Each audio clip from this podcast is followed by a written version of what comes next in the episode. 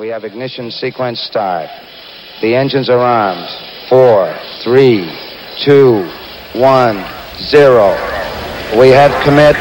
We have we have liftoff. Liftoff at 7:51 a.m. Eastern Standard Time. Dámy a pánové, studenti i kmeti, pozemšťané i mimozemšťané, zkrátka všichni. Vítejte u dalšího dílu podcastu Balast, kterému jsme dali název Dobrý den, majore Gagarine.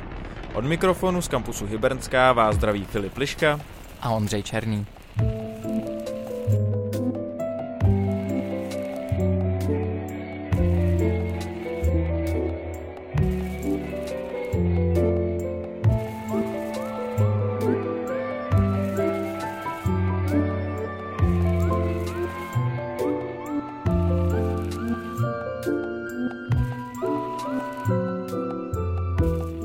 Tento díl u výročí 60 let od letu prvního člověka do vesmíru věnujeme vesmírným objevům. V naší první rubrice Kalendárium vám představíme nového člena našeho stálého týmu a těšit se můžete mimo jiné na překvapivou misi Apollo a taky Ferdu Mravence. Jak se na téma vesmírných závodů dívají historické vědy? Nejen o tom jsme se bavili v tématu s odborníkem na studenou válku doktorem Janem Kourou. V rubrice Focus jsme s Filipem rozebírali, co dnes potřebujete, abyste se stali astronautem. Stačí vám titul ze společenských věd? A pokud budete už unaveni z toho všeho mluvení, na úplném konci našeho podcastu se můžete zaposlouchat do jedinečných zvuků tajuplného vesmíru. Začíná podcast Balast. S námi se na vlnách dnešní doby nepřekotíte.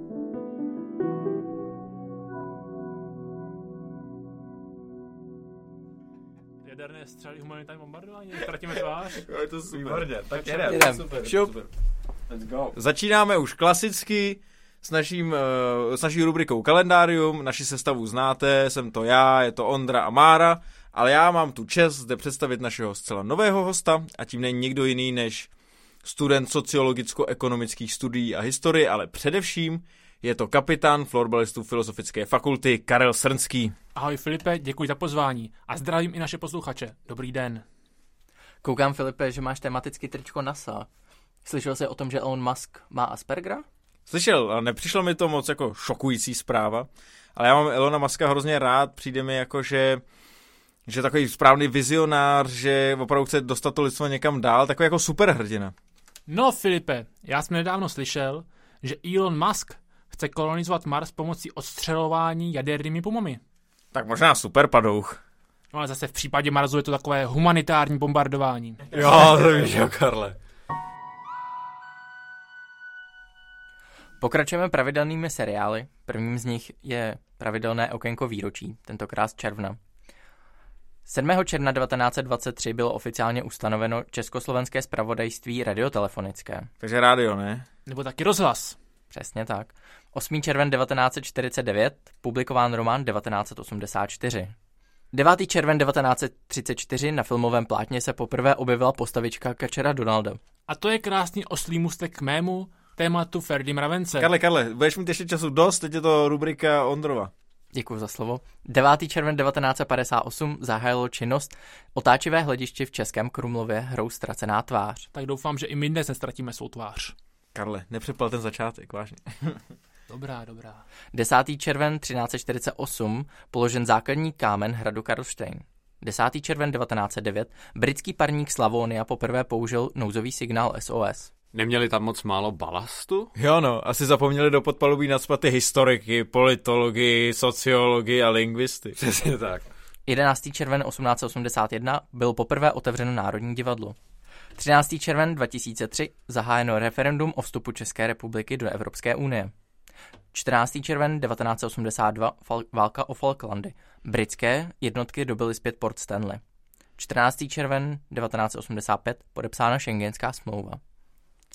A Filipe, co se píše v titulcích u rudých hvězd? Vystih z toho, opět jsem si vybral Rudé právo, a, které informuje o americkém vesmírném programu, tentokrát, abych zůstal věrný svému tričku. Ale já se vás zeptám, víte, co bylo vůbec poslední misí Apollo? Let na měsíc? Let na měsíc je dobrý tip, to je vlastně jako hlavním posláním Apollo, ale ten poslední šel na měl cíl vlastně o něco vzdálenější, než byl měsíc a řekněme i rudější než Mars. Zdravíme na Slovensko! Těsně vedle, těsně vedle, Máro. Bylo to uh, sovětská, sovětské vesmírné plavidlo Soyuz, se kterým se loď Apollo spojilo a na oběžné dráze země, aby si kosmonauti a astronauti mohli vzájemně podat ruce a navštívit se v těchto vesmírných korábech. Stojí za to připomenout, že vlastně během té doby akorát eh, vrcholila, nebo řekněme kulminovala větnamská válka a celkové to napětí mezi těmito dvěmi bloky. Přesto to nebrání rudému pravu, aby informovalo o tom, jak, jak eh, celý svět směřuje k míru a jak Apollo a Soyuz nám ukázali, jak dojít ke celosvětové spolupráci a šťastnějším zítřkům. Nicméně o tom, že věci se jinak zdají v nebi a na zemi, o tom určitě i tvůj seriál, Marku. Filozofové v krizi, dneska možná se spíš hodí filozofky v krizi? Máš pravdu, Filipe, a možná se ještě víc hodí politické teoretičky v krizi, protože dneska jsem si vybral Hannah Arendtovou, která se doopravdy zabývala tady tím rozdílem mezi tím, jak to je na nebi a jak to je na zemi. A například ve své známé knize The Human Condition se zabývala právě prvními lety do vesmíru a tím, co tady těmi událostmi nastalo, a to nazývá odcizením člověka zemi. Člověk se nějakým způsobem vzdaluje svému přirozenému prostředí, kde vyrůstá, kde je zakořeněný. A Arendtová velice zdůrazňuje tady tu problematickou část těch vesmírných letů. A tím se taky ukazuje, vlastně takový typicky filozofický náhled na dějiný události, kdy oni ty filozofové občas nemají rádi, že se toho tolik skutečně děje a možná jsou občas radši, když se toho zas tak tolik nestane. Karle, konečně přišel tvůj čas. Uh, tvoj, tvůj seriál, ten se zabývá sportem a humanitními vědami, což jako z pozice kapitána florbalistů Filozofické fakulty máš jistě v Malíku. Co tady u těch dvou věcí dochází taky k nějakému odcizení, jako to mluvil Mára? Určitě, Filipe. Filozofové, jak říkal Mára, nemají rádi, když se něco děje. Zatímco sportovci mají rádi, když se něco děje. No tak ono v té antice to nebylo zas tak rozdělený. Ta Kaloka Gáty a to bylo vlastně dohromady. Sport i filozofování. Sport a humanitní vědy se nám ale na dnešní filozofické fakultě od sebe vzdálili, asi jako na vzdálenost mezi starým městem a hostivaří. A bohužel v dnešní koronavirové době nám odpadlo už již tradiční, skoro až rokyovské vybíhání schodů na staroměstské. Ale pojďme k mému dnešnímu tématu. Mám tu pro vás tři příspěvky. To je moc, Karle, to je moc. Mám tu pro vás pouze dva příspěvky. A teď už se dostávám k mému prvnímu a zároveň poslednímu tématu dnešního kalendária, dnešního balastu. A tou je otázka, co má společného Ferda Mravenec a sport rugby? Je to osobnost Ondřeje Sekory. Ondřej Sekora během svého studijního pobytu ve Francii ve 20. letech objevil sport, který se mu i hned zalíbil a přenesl ho do Čech. Přeložil pravidla a vymyslel pro nový sport rugby i specifické české názvosloví. Proto můžeme slyšet na hřišti dnes slova jako vazač, mlín, rváček. A určitě vás potěší slyšet více, že jsem na hřišti mlinář, než v angličtině, že jsem hooker. A tato česká terminologie, toto české názvosloví, se přeneslo i do světa. Jak jako kam jako do světa? Zdravíme na Slovensko!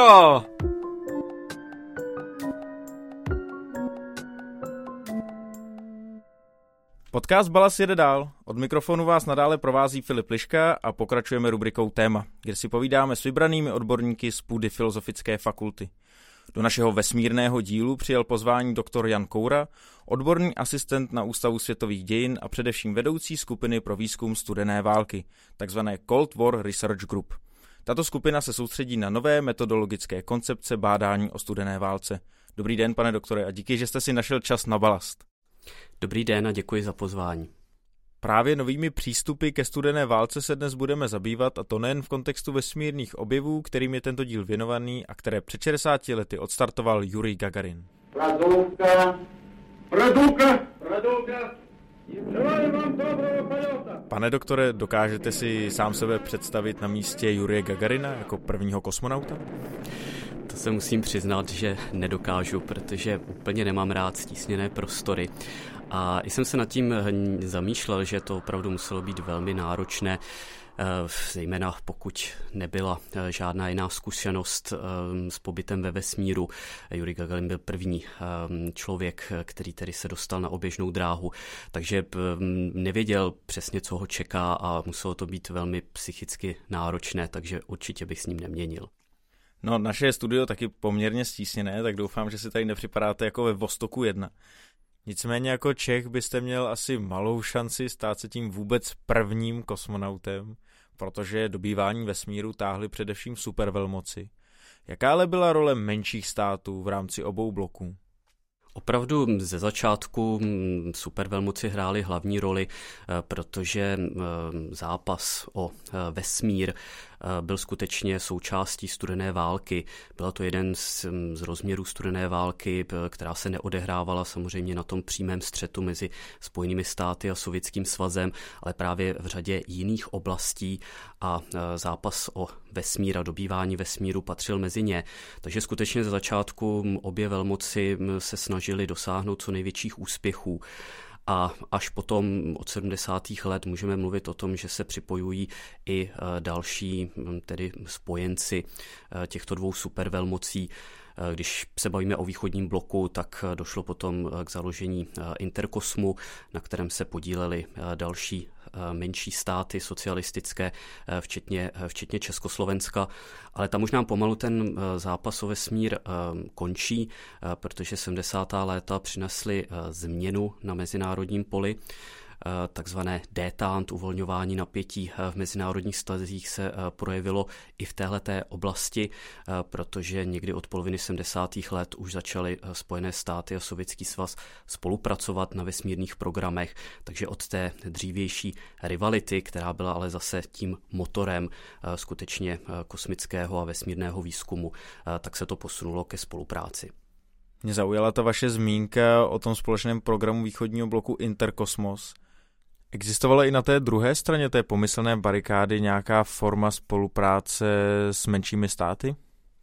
Samozřejmě potom už také začala ta spolupráce probíhat eh, s dalšími zeměmi, ať už to byla Velká Británie, Francie, ale tam je možná zajímavý v tomto ohledu eh, vůbec ten původ eh, kosmického programu, protože základem je mít samozřejmě nějaký nosič raketu, která vám tedy vynese satelit nebo případně potom osoby do vesmíru.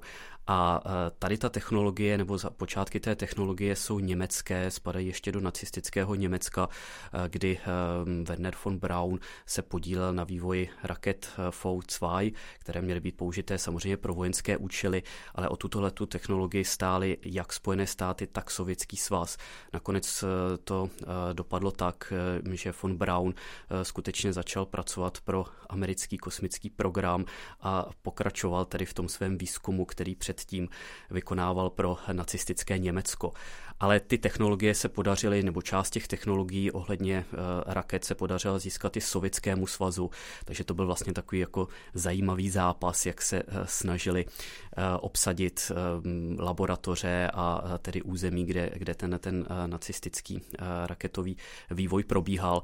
A i Sovětům se podařilo v Penemide získat, získat tedy vybavení laboratoří, nějakou technickou dokumentaci. A to se stalo také základem potom těch sovětských raket zejména pod vedením tedy eh, konstruktéra eh, Korolovia eh, probíhal tedy velmi úspěšný program, protože Sověti nakonec byli první, kdo takový nosič získali a byl to právě tato raketa, která vynesla Sputnik na oběžnou dráhu. Já si pamatuju, že kolem Wernera von Brauna právě kolovala spousta vtipů, že v Londýně panovaly obavy, když jeho raketa Saturn 5 startovala na měsíc, aby Werner von Braun nesklouzl ke starým časům. Nicméně my se bavíme o rolích menších států zcela záměrně, protože, jak už jsem zmiňoval na začátku, vaše skupina Cold War Research Group se snaží přinášet do výzkumu studené války nové přístupy. A na svých stránkách píšete, že se řadíte k metodologii New Cold War History. Co to znamená? Co to vlastně je? Studená válka je vlastně specifická i z pohledu výzkumu, respektive chronologie výzkumu, protože začala být studována v době, kdy stále probíhala. Takže mm, zatímco mm, předchozí konflikty eh, většinou začaly být hodnoceny až po jejich skončení, tak tady máme opravdu značné specifikum v tom, že eh, začaly vznikat a mm, samozřejmě některé z nich jsou průkopnické a dodnes, eh, dodnes tedy využívané práce, ale um, historici, kteří tedy zpracovávali studenou válku v 60., 70., 80. letech, tak vlastně nevěděli, kdy ten konflikt skončí, jestli vůbec skončí. A to samozřejmě omezovalo Um, tím, že konflikt stále probíhal, i dostupnost archivních materiálů. Uh, zatímco na západě začaly potom být většinou po 30 letech otajňovány materiály a proto v 80. letech už potom začaly vznikat kvalitní práce, které se mohly opřít o archivní dokumenty ze 40. 50. let, tak na té východní straně železné opony tam ty archivy byly zavřené samozřejmě až do začátku 90. let, respektive ještě o něco déle. A právě tím, jak začaly být východoevropské archivy, eh, případně archivy dalších socialistických zemí, Číny, Kuby, eh, postupně nebo alespoň částečně otevírány, tak samozřejmě to umožnilo studenou válku určitým způsobem eh, reinterpretovat, podívat se na některé věci jinak. A právě tomuhle jinému pohledu se říká nová studená válka nebo New Cold War History, tedy nová historie studené, studené války. Dobrý den, majore Gagaríne, tak jsme se tedy už dočkali. Celý svět připil vám rudým vínem, lidé vám ze zdola mávali. Rubrika Téma pokračuje, i nadále je tady s vámi Filip Liška a povídáme si s panem doktorem eh, Janem Kourou o studené válce. Vy jste zmiňoval, eh, že vlastně eh, ta nová historie studené války přichází hlavně s tím, jak se začaly odtajňovat dokumenty, především v oblastech bývalého východního bloku. Jaké nové, anebo třeba překvapivé poznatky ty otajněné dokumenty přináší? Už hm, americký historik českého původu Vojtěch Mastný eh, v 90. letech napsal, že hm, nesmíme očekávat od otevření východoevropských archivů skutečně to, že by byla úplně studená válka nebo nějaký ten její uh, základní pohled na ní, uh, že by byl tedy reinterpretován, že můžeme najít nějaké dílčí věci a já bych s tím souhlasil. Takže skutečně nemůžeme čekat, že najednou z archivů vypluje něco a my se úplně zjistíme, že tedy všechno bylo jinak, nebo jedna z nějakých krizí studené války eh, probíhala jiným způsobem, ale nějaké detaily eh, samozřejmě, eh, které můžou být v některých oblastech hlubší a zásadnější, tak můžeme hledat. A jedním právě z těch, hm, můžeme říct si trošku překvapení, je, že eh, v poslední době se výzkum zaměřuje tedy na té menší aktéry ve studené válce, eh, zejména socialistické státy. A tam se ukazuje, že v některých oblastech eh, tyto země, včetně Československa, že měly určitou míru autonomie co se týká mezinárodně politických otázek, eh, zejména vůči oblastem třetího světa, kde jim vlastně Sovětský svaz dal určitý prostor pro to, aby mohli vyvíjet vlastní iniciativu.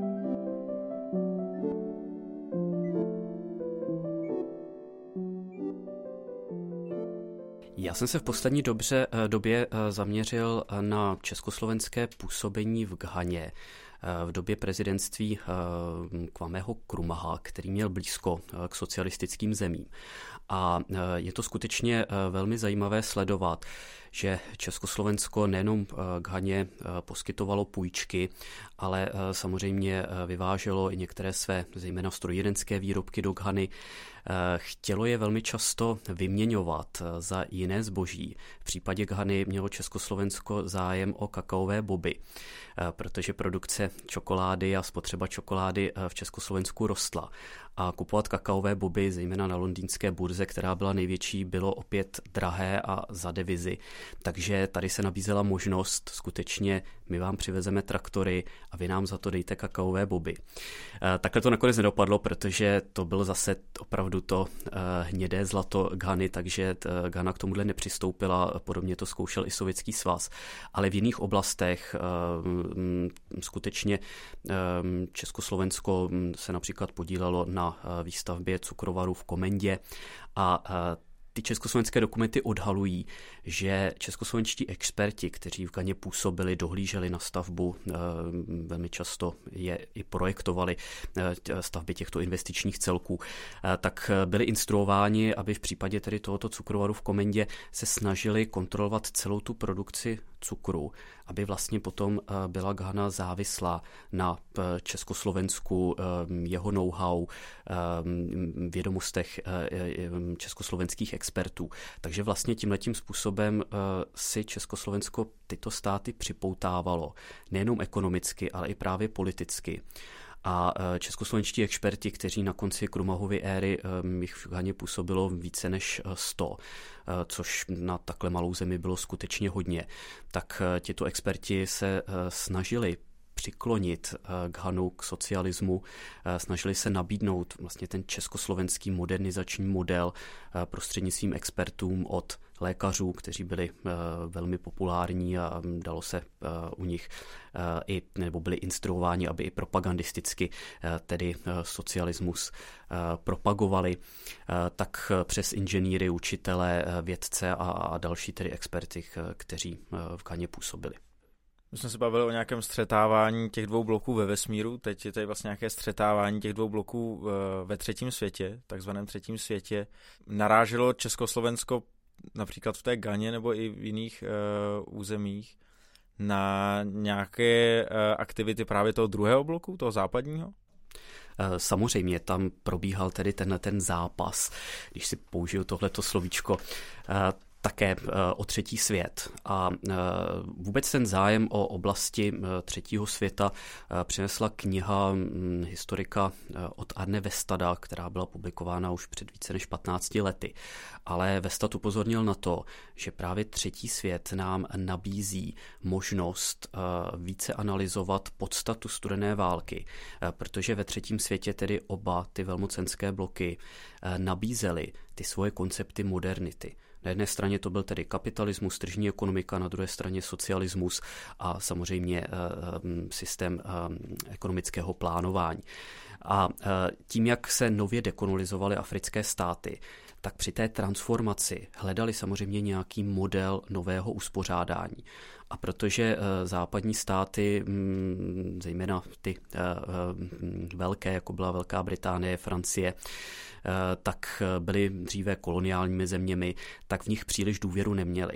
A to se otvíral tedy prostor právě pro socialistické země, kteří říkali, vidíte, západní země kapitalismus se už u vás profanovali, vidíte, k čemu to eh, vedlo, my vám nabízíme něco jiného. Takže tam skutečně probíhal zápas eh, na několika rovinách, politické, ekonomické, ale právě i té ideologicko-politické a v propagandistické rovině eh, oba velmocenské bloky se snažili propagovat tedy co nejvíce tu svoji modernitu, do které samozřejmě patřila i kultura nebo způsob života a pokoušeli se tedy vlastně někdy dobrovolně nabídnout, někdy až vnucovat tedy nově vzniklým africkým státům ten svůj koncept. Jaká další specifika lze uvést? Já narážím na to, že vy jste napsal knihu Rozdělený ostrov s podtitulem Studená válka a kyperská otázka v letech 1960 až 1974 která vyšla před dvěma lety v nakladatelství Epocha a s okolností teďka byla nedávno přeložena i do řečtiny. Můžeme něco pozorovat z toho, o čem jsme se tady celou dobu bavili právě na příkladu tohoto rozděleného ostrova Kypru? Můžeme, protože eh, Já bych řekl eh, ještě takhle, já jsem se k tomuto tématu eh, vrátil od své diplomové práce, kdy jsem analyzoval americkou zahraniční politiku vůči Kypru a kyperské otázce. Ostrov Kypr byl velmi zajímavý, střetávaly se tam zájmy několika velmocí, přestože to byla malá země, tak skutečně nám hodně vypovídá o povaze studené války. A já jsem se k tomu tématu vrátil, protože jsem v archivech našel dokumenty, které se týkaly československé angažovanosti v kyperské otázce otázce a částečně i Sovětského svazu a e, dalších socialistických zemí. Takže e, ta kniha se hlavně e, zabývá mezinárodní dimenzí kyperské otázky a právě přináší určitý nový pohled z té perspektivy východního bloku a Československo na Kypru eh, dováželo eh, zbraně, což je všeobecně známé, objevuje se to i v západních pramenech, ale nevěděli jsme konkrétní detaily toho, jak to probíhalo. A tam je skutečně zajímavé, že samozřejmě Československo bylo motivováno ekonomickou profitabilitou, eh, protože Kypr také jako bývalá britská kolonie, tak byl stále považován spíše za ten součást západu a ekonomicky byla napojena, byl Kypr napojen na Commonwealth, jehož byl součástí. Takže Kypr za ty zbraně platil v devizách, což bylo samozřejmě výhodné pro Československo. Plus navíc samozřejmě přes ty zbraně mohlo Československo také tlačit e, ten svůj politický vliv. A e, dokumenty mi odhalily, že e, českoslovenští politici, diplomaté byli opravdu ve velmi úzkém styku a kontaktu s představiteli Kypru a dokonce eh, bývalý charge d'affaires, potom později i velvyslanec na Kypru, eh, tak eh, byl zároveň agentem československé rozvědky a i z téhleté pozice vlastně získával cené informace a další informace zase kyperským politikům předával. Takže to byla zase další měná prozatím skrytá dimenze těchto československo-kyperských vztahů. A vlastně se ukázalo, že Československo velmi podporovalo kyperskou nezávislost a tím, jak byl neustále tedy na Kypr vyvíjen nátlak eh, i nejrůznější pokusy, aby se připojil k Řecku, tak si Kypr nakonec udržel eh, svoji nezávislost a k tomu eh, přispělo Československo nejenom tím dovozem zbraní, kdy tedy byly odraženy některé pokusy o převrat a právě připojení Kypru k Řecku, ale i právě na té politické rovině. Dokonce ty vztahy měly jít dál, počítalo se se zesílením ekonomických vazeb, ale všechno potom přerušilo rozdělení Kypru v roce 74, kde ty eh, kontakty potom částečně zeslabily. Tady ty příběhy všechno ukazují na to, že ten svět opravdu nebyl pouze bipolární, ale že to byl velké propojení, vlastně takzvaný, takový globalizovaný svět, jaký známe dnes skoro. A také vlastně do jisté míry žijeme v nějakém dědictví té studené války i toho vašeho přístupu, jak ukazuje, vlastně nám to ukazuje, jak se ta globalizace v tom propisuje. Studená válka je ovšem často skloňované téma i v současnosti. Dnes se nešetří označeními jako třeba e, nová studená válka, například ve vztazích k Číně. Jaký pohled ale nabízí právě New Cold War History na ten dnešní multipolární svět? Já se musím přiznat, že moc nemám rád, když se objevuje ve veřejném prostoru e, pojem nová studená válka. Eh, profesor Mario Del Pero, který působí na Science Po a je to velký odborník na studenou válku, přednedávnem eh, vydal článek, kde právě před tím letím varuje, protože studená válka prostě byl velmi charakteristickým eh, konfliktem, konfliktem, který byl jedinečný a přece jenom nelze ho jenom obrátit jednoduše na nějaké jiné vztahy, eh, konkrétně eh, třeba vztahu eh, čínsko-amerických v současné době.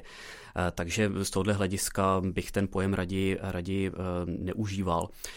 Ale samozřejmě to, co nám studená válka může přinést, je pochopení dnešního světa. A e, tím, jak bylo e, dříve vnímána, zkoumána opravdu jako bipolární konflikt, konflikt Spojených států a Sovětského svazu, tak se nám ukazuje, že tam byla řada menších aktérů na obou stranách, tedy železné opony, kteří si prosazovali své zájmy. Už eh, přednedávnem byla poměrně dobře zpracována eh, role eh, evropských společenství, předchůdkyni tedy Evropské unie, na jednáních o konferenci o bezpečnosti a spolupráci v Evropě a prosazení potom jednoho z těch balíků o lidských právech do závěrečného aktu, tak to bylo hlavně zásluhou právě evropských států. Takže tam vidíme, že oni byli schopni protlačit určitou agendu. Samozřejmě ne tolik byli tolik viditelní na té mezinárodní scéně jako Sovětský svaz a, a Spojené státy. Ale i z tohohle důvodu, že se západoevropské státy už začaly Eh, oprošťovat eh, od Spojených států, nebo respektive už nebyly tak ve vleku americké eh, zahraniční politiky, jako tomu bylo třeba v 50. letech. Tak se mluví dokonce o tom, že 70. léta už jsou z pohledu studené války multipolární, takže těch aktérů tam byly skutečně více a mezi ně můžeme skutečně řadit i Evropská společenství nebo právě i některé socialistické státy. Nemusíme se podívat jenom na východní blok. Kuba přednedávnem byla také zpracována a kubánské intervence v Africe, kdy Kuba se zase snažila šířit eh, tu svoji jinou verzi a modifikaci socialismu do afrických států. Eh, takže eh, zase Kuba mm, je poměrně malá země, ale byla schopná pomáhat tedy osvobozeneckému hnutí a angažovat se ve válkách na jiném kontinentu, což samozřejmě vyžadovalo velké finanční náklady, ale i propracovanou logistiku. A skutečně tam Kubánci bojovali za ten svůj určitý model socialismu. Eh, to samé Čína eh, po roztržce se Sovětským svazem, ta také v Africe a africkým státům nabízela zase svůj jiný pohled na socialismus. Takže tam vidíme, že rozhodně nemůžeme vnímat socialismus jako nějakou jednotnou ideologii, eh, která byla prosazována celosvětově ze strany Sovětského svazu. Ano, samozřejmě ten pokus tam byl a, a prosadit socialismus jako teda ideologii, která by se ve světě na globální rovině prosadila, ale eh, některé státy si prostě socialismus interpretovali po svém, ať už zmiňovaná Čína nebo Kuba a z tohohle hlediska tedy eh, zase můžeme mluvit o určité multipolaritě eh, a ne tedy o tom, že by komunismus a komunistická hnutí byla zase nějakým jednotným blokem. My tady v Balastu uh, se bavíme o humanitních vědách, tak na závěr pro každého hosta uh, máme takovou reflexivní otázku právě směrem k humanitním vědám. A ne k čemu vlastně slouží humanitní vědy v kontextu této problematiky a co nám nabízejí? Už jsem to částečně naznačil.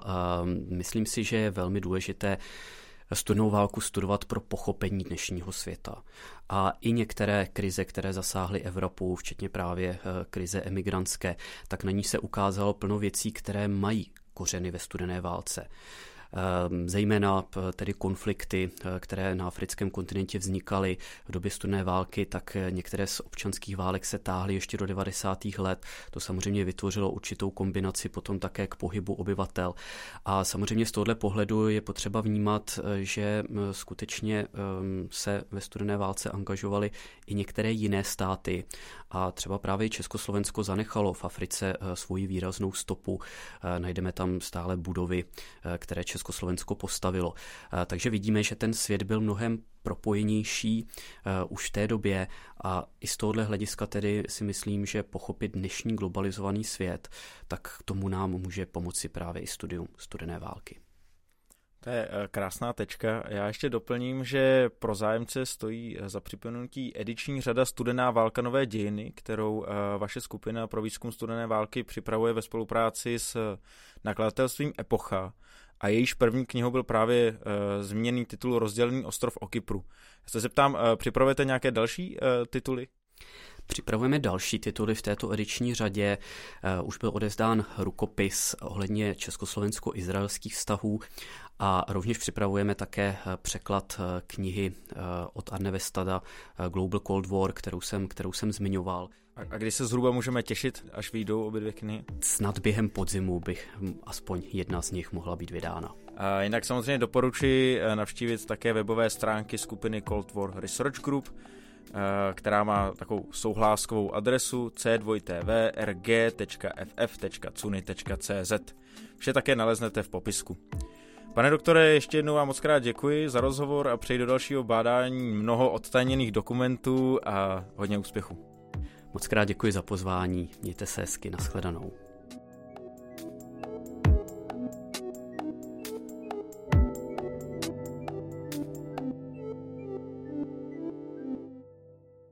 Po tématu klasicky navazuje rubrika Fokus. Tento díl se jmenuje Dobrý den, majore Gagarine a věnujeme se vesmírným objevům. My si už Jurie Gagarina nepamatujeme, tak se ještě předtím, než se zamyslíme nad přísliby budoucnosti, podívejme, jak na prvního člověka ve vesmíru reagovali mladí tehdejší doby. S archivními odrazy doby vás nadále doprovází Ondřej Černý. A Filip Liška. Myslíte, že by mohla první astronautka být žena? Myslím, že no. žena je taková, jako... Prosím. Možná, že by to mohla být žena, kdyby byla zvlášť inteligentní a tak, ale že spíš tam dají muže, poněvadž je silnější a tak spíš se může přizpůsobit a vydržet ty, ten stav bez tíže a přetížení a už je To jsem ještě neslyšel, že by se cvičil nějaký ženy na astronautky. No ale muži si jako víc fyzicky odolní, tak tam dávají asi muže. No já si myslím teda, já nechci nějak ženy podceňovat, ale myslím si, že muž má většinou pevnější nervy, protože žena má vždycky větší strach, když se něco děje. Dle čeho tak soudíš? No tak mm, vždycky třeba, když jdeme k zubaři, tak, tak holky se boje a taky když jdeme, když jdeme na očkování nějaký, tak strašně boje a že dostanou injekci. No já myslím, že by že- žena by to docela vydržela, kdyby nastala nějaká chyba ve výpočtech nebo něco takového v raketě. Žena by například ztratila nervy a začala by třeba by ranila mrtvice a muž třeba by... Tak je to možné, že i žena by mohla být astronautkou, protože některé ženy už lítají v tryskových letadlech a jsou mistřině světa v letectví. A...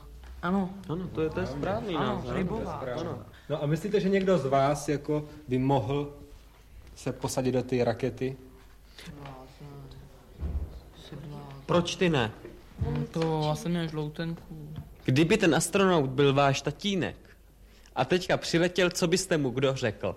Bych mu řekl, že je pašák a potom bych se, se, bych se ho zeptal, jak mu tam probíhaly myšlenky, jestli nebyl zrušené, jak se mu to tam líbilo, jak to tam vypadalo. Tak já bych ho nejdřív pozdravil a potom bych ho poslal spát, aby si odpočinul. No a potom bych se ho vyptával, jaké to tam bylo, jak se cítil při letu a potom by k nám přišli samozřejmě sousedi se ptát taky. A potom bych se ho zeptal, jestli viděl zemi a jestli na nás si taky vzpomněl, nebo jestli to vůbec na nic si nevzpomněl přitom. Polárkový dort bychom mu koupili. Tak Ondro, co bys si řekl svým tátovi, kdyby se zrovna vrátil z vesmíru? Že je to pašák? Tak určitě, kdo, kdo, by, kdo by si nepřál mít tátu astronauta, že jo. Ale já bych se hlavně zeptal na to, jaký, jaký to je letět, jestli je to jako letět letadlem, jestli jaký to je, když opustíš tu zemi a už přesně platí ta gravitace, jestli je to podobný, jako když máš tu simulaci v letadle, nebo je to úplně jiný, protože už tam přestanou platit prostě některé zákonitosti a tak podobně. Takže já bych se hlavně ptal na to, jaká je to zkušenost. To skoro zní, jako by se tam chtěl sám podívat. Hele, já jsem takový asi přízemní člověk, ale možná třeba kdo ví, nějaký turista, nějaký turista bych si zkusil někdy cestu, ale to není ne, pořád ne. No já jsem samozřejmě vždycky chtěl být astronaut, protože to je životní sen. A víš, že teď Evropská agentura hledá astronauty? Koukal jsem na to, že hledá novou generaci evropských astronautů. S chodou okolností Evropská agentura sídlí v Praze, tak to by mohla být výhoda. A já jsem se koukal na ty podmínky a spoustu... Přihlásíš se? No, chtěl jsem samozřejmě, nebo ch- třeba ještě chci, jo, ale já jsem se koukal právě na ty podmínky. Z řadu z nich se splňuju, jako třeba dobrou kondici, perfektní zrak, znalost několika jazyků. Vidíš, tak budeš další astronaut. Přesně, a pak jsem se ale podíval na, na potom na podmínku vzdělání a tam je magisterský titul, což jakoby do roka bych mohl mít. Ale pak jsem se podíval na dodatek a tam psali, že to musí být z přírodních věd. Oni už nás zase někde diskriminují. Je to hrozný, ale já bych jim nabídl, že oni, jak, jak tomu furt říkají vesmírný lodě, vesmírný koráby, tak jako tam by vlastně pro ně mohlo být výhodný tam jedno historika nadspat jako balast. Na vyvažování. There is no strife, no prejudice, no national conflict in outer space. Ve vesmíru ještě nejsou žádné sváry, žádné předsudky ani národnostní konflikty. Představuje výzvu pro nás pro všechny. Dobytí vesmíru vyžaduje to nejlepší z celého lidstva. Taková příležitost k mírové spolupráci se už možná nebude nikdy opakovat.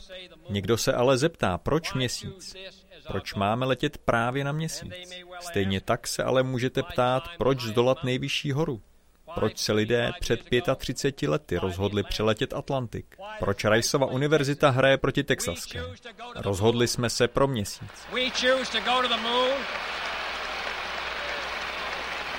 Rozhodli jsme se letět na měsíc už v této dekádě a uskutečnit i jiné velké věci. Ne proto, že je to snadné, ale právě proto, že je to obtížné. Protože tento úkol poslouží nejlépe k tomu, aby připravil a vyzkoušel naše odhodlání a naše schopnosti. Protože toto je výzva, kterou jsme hotovi přijmout, kterou nehodláme odkládat. Je to výzva, ve které zamýšlíme obstát.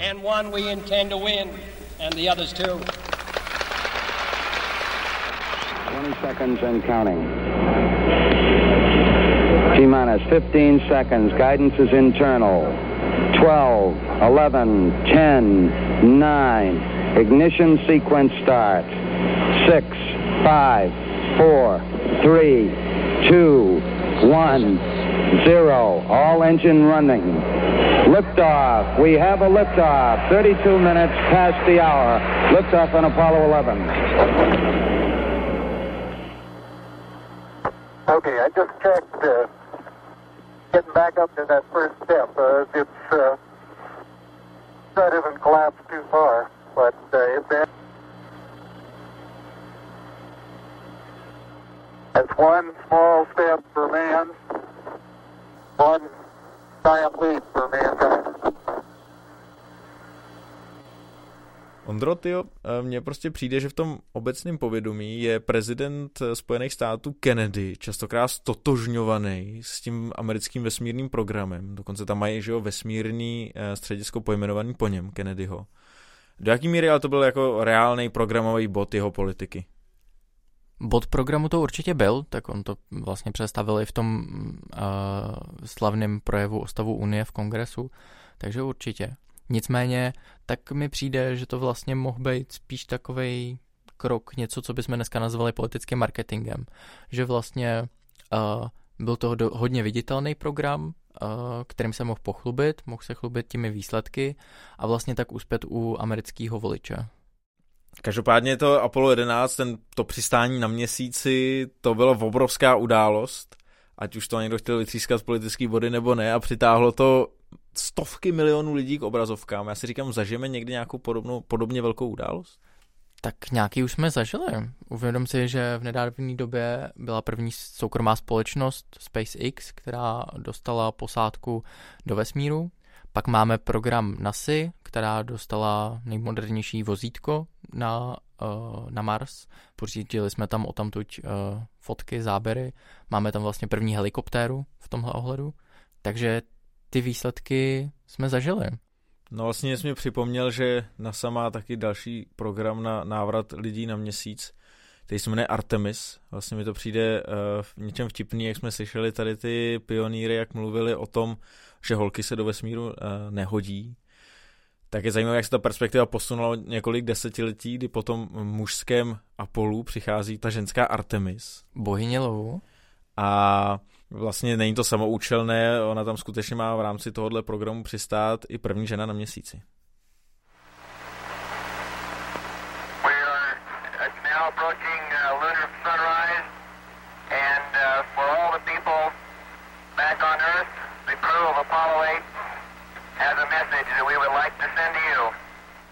Na měsíci právě vychází slunce a posádka lodi Apollo 8 by ráda poslala všem lidem na Zemi tento vzkaz.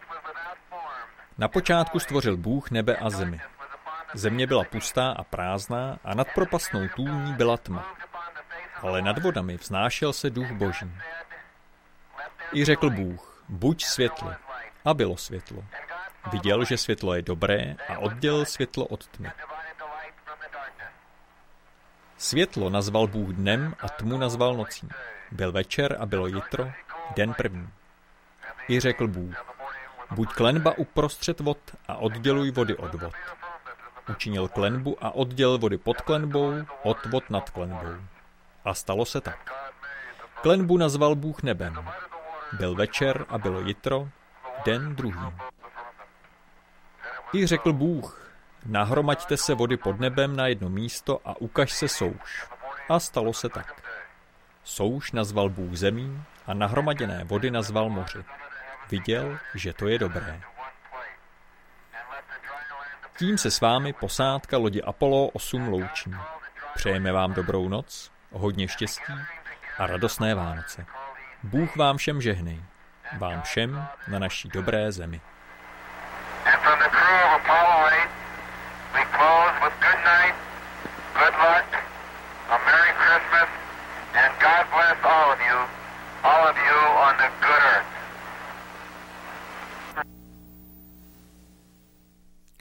Když Apollo 8 oblétalo měsíc, a, a, tak letěli právě t- kolem měsíce v době Vánoc a 24. prosince a, při východu slunce nad měsícem četli celému světu a, pasáž Bible, a, pasáž Genesis.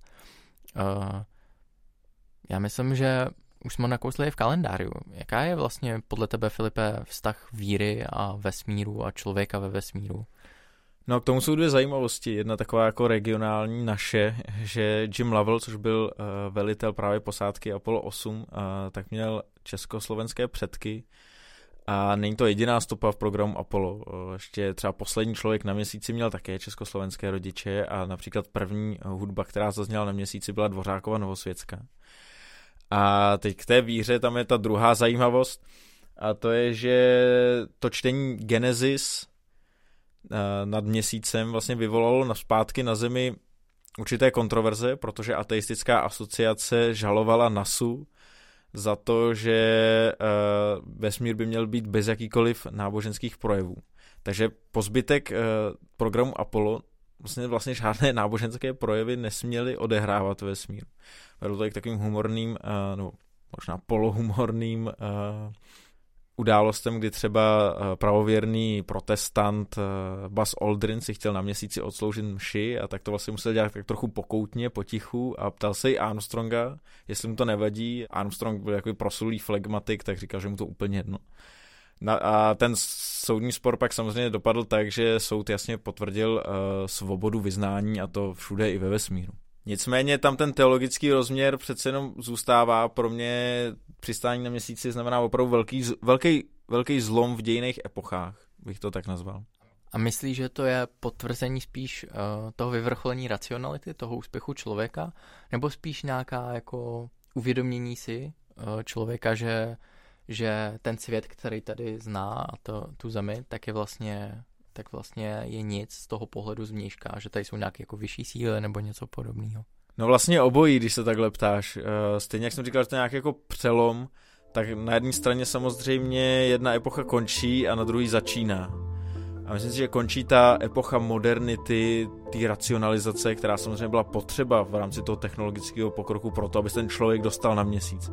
Ale na té druhé straně je tady ten osamocený člověk, který stojí na měsíci a kouká se na tu svoji planetu domo- domovskou, která pluje v té temnotě a prázdnotě a tichu toho nehostinného vesmíru. A vlastně ji vidí v té její malosti a zranitelnosti. Tím vlastně jakoby vstupuje do té epochy, kterou, nebo do, do té doby, kterou známe my dneska. Do, tý, do těch nejistot, které jsou třeba spojený s rozpadem toho bipolárního světa do toho multipolárního v té politické rovině, nebo třeba v kontextu globálních ekologických výzev, anebo třeba té současné pandemie. Tak tohle všechno s tím souvisí a myslím si, že právě je to krásně ukázáno na tom přistání na měsíci.